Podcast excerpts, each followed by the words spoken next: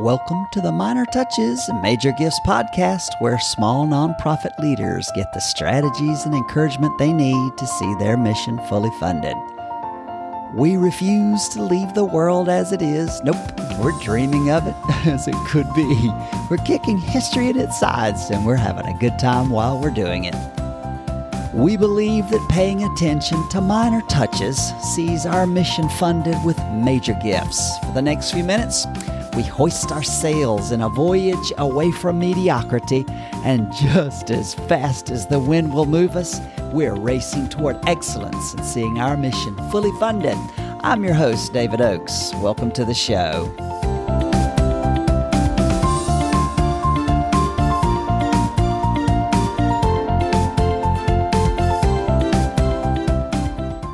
Welcome to the Minor Touches and Major Gifts podcast for small nonprofits. I'm thrilled that you're with me today. I'm David Oakes, and I want to do my best to pack the next few minutes full of value for you. I want to make it worth your while that you tuned in today. Today, we're talking about how to make donors feel like tiny fish in a big crowded pond. Not something you really want to do, but I think that as small nonprofit leaders, we do that in a lot of ways, and a lot of times we don't realize we're doing it.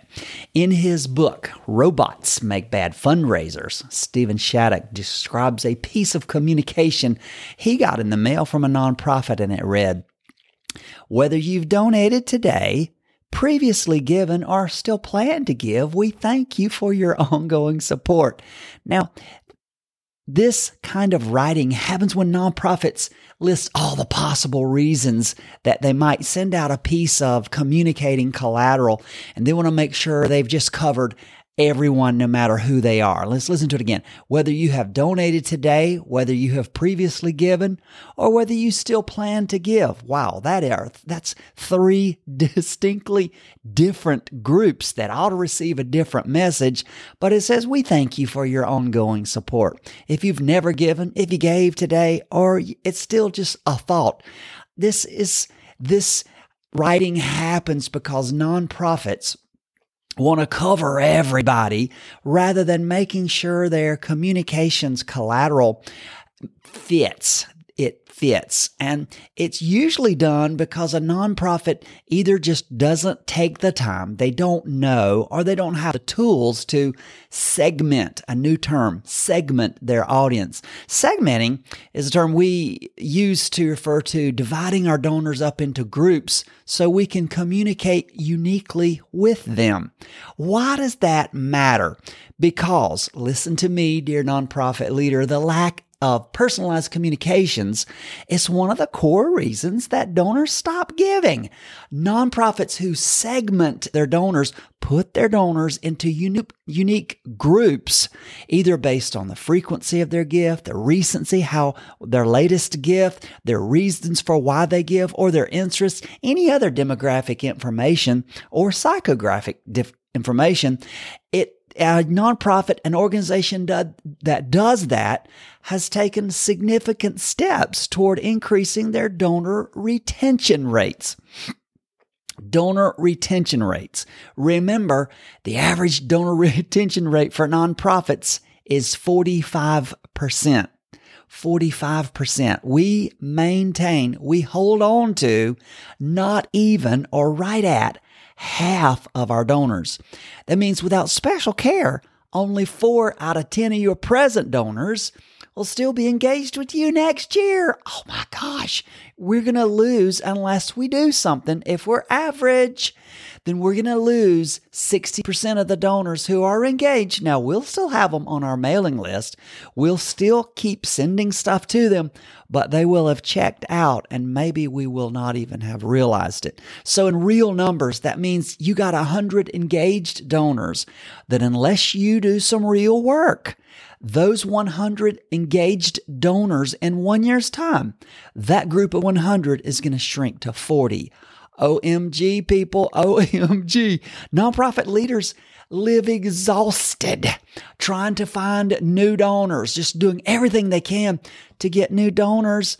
And at the same time, donors are leaving out the back door at a bigger rate than you're able to get them to come in. Oh my goodness. Now, one of the biggest reasons that we know from studies that we lose donors is a lack of personalized communications. Remember the line that Steven quoted in his book whether you have donated today, previously given, or still plan to give, we thank you. that's not personal. That's three different groups of people in one little sentence that deserved to be communicated with. So, one of the biggest reasons we'll lose our donors is this lack of being personal in our communications. Folks, it doesn't have to be this way.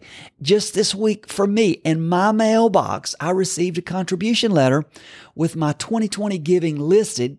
It was all listed on there and it began, Dear supporter, I had a page full of gifts to this organization, and it starts out with Dear Supporter. Now, intuitively, my psyche tells me that this organization wrote this letter to everybody. There's so many people, they don't have time to put my name in on the letter. I'm one of many. This is a form letter written to a lot of people. It's not personalized. My psyche tells me that. I know it. Dear supporter, I gave to you monthly all year and you still don't know my name? Ooh, that gets me in the gut. Now, to use Steven Shattuck's phrasing in his book, it makes me feel like I am one tiny fish in a great big crowded pond. Wow. Sending the same communications to all your donors makes them feel like tiny fish in a great big crowded pond. We can fix this. This doesn't have to be. The answer is to have a communication plan and a segment to your mailing list. Segmentation is where having excellent donor software makes it easier. Now, if you don't have that, some of the, my friends, they start their nonprofit out just using an Excel sheet. It, it can be a little more harder there, but you can do it to get started. And I, I got these um, starting points from uh, beginner's guide that Bloomerang puts out. Steven Shattuck actually make this too. I'm going to give you the link to it. You can download it just like I did. The first thing you want to do is create your segments. Some of the most common segments you want to segment out. Make sure you're communing, communicating with your first time donors in a special way. Now, the statistics for first time donors, we've talked about this in the past, for giving a second gift. Out of the 10 people who gave your organization a gift last year, out of 10, only two are likely, statistically likely, to come back and give you a second gift. The majority of the people who gave to your organization for the first time last year, you got excited about it. They will never give a second gift. So you want to have a plan for your first time donors. What about your monthly donors? Do not send them the same collateral that you send to everybody else saying, "Are you? Would you consider a gift today?" They're going to read that gift and think, "What? I give every month. You don't even know who I am." Make sure your monthly donors get something written to them. You should know who your lapse donors are.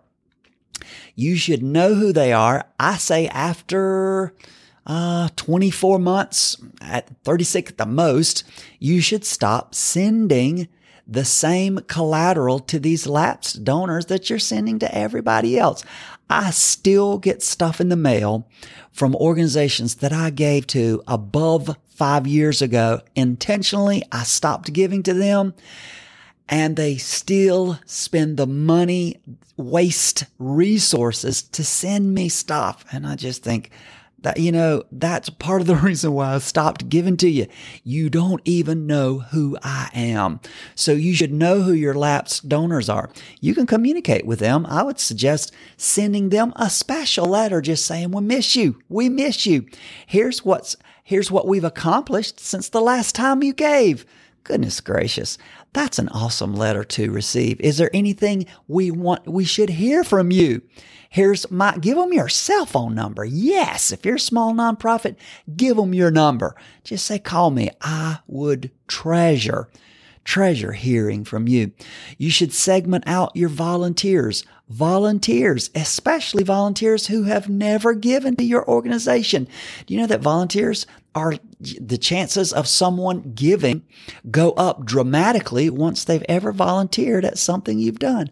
Make sure your volunteers get communication collateral just specifically tailored to them.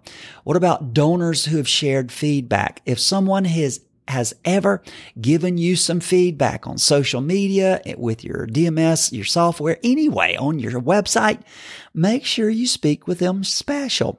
What about the people who follow you on social media? It may be that they've never given a gift, but if they follow you, make sure you send them something special just acknowledging how that they've followed you for years and how you treasure and honor them for just being an ambassador for your mission.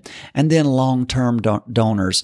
Good gracious, make sure that you have special communication written for your long-term donors. Do not send your long-term donors the same stuff, the same collateral, the same communication that you give to everybody else. Let them know how special they are. You, if there's anybody you don't want to lose and if there's anybody you want to be special and personal with, do it to your long term donors. So number one, just create your segments, segments. Great software helps you to do that. That's why you, you do want to invest in great software. Number two, use mail merge fields for personalization. If you're just using Excel, this is too, too, too easy to do a mail merge with a Word document and just put that, instead of, don't ever start your letter. Don't ever start a letter with dear supporter. Don't ever start a letter with dear friend. Always put their first name in. There is great power in calling people by their name. When somebody calls you by name, you feel special. I do that when we, I've made it a habit in the last few years and it makes such a difference. I get so much better service when I go to a restaurant and the waiter comes or the waitress and they tell us their name. Sometimes they don't, I have to ask for it. But anyway, I find out their name, find a way to call their name before they leave your table with the order. Just call them by name a few times. You would be surprised how much better service you'll get. You will. And you'll leave happier. And when you leave them a big tip, you'll feel a good, feel really good about it. So don't start your letter with dear supporter. Don't start your letter with dear friend. Remember the tiny fish. Remember the crowded pond. Don't make your supporters feel like tiny fish. You just sent them something. I got, I got something from someone in the last few months. They're just beginning their ministry. I got a photocopied, a copy of a letter and it had dear and it had the whole letter and someone wrote in with an ink pen my name. It had dear it was part of the photocopy. And then they wrote David. And then it was a photo. I'm to tell you, I'm not to give to that ministry if they don't have the time to write me a letter and call me by name. Now, someone did put my name in, but it was a form letter and it was just too cheap. I'm sorry. So number three, craft custom communications to each segment. I've been talking about that the whole time. Now you can stop sending the same gift acknowledgement, the same appeal, the same newsletter to every single person on your database. Why? It's the same reason. It's for the same reason you wouldn't send the same birthday greeting to your best friend, to a friend who you barely know, a coworker, a relative, and then send your mother that same card on her birthday. It's impersonal. It's the same card your wife would get. It's the same card your child would get it won't make them feel special. And you think, well, they won't know. Don't fool yourself. Yes, they, yeah, they will. Each segment has collateral that's ta- tailor made to suit them. It's true donor love. Donors don't easily stop being engaged and giving to organizations that truly love them. Not only content, but what about timing?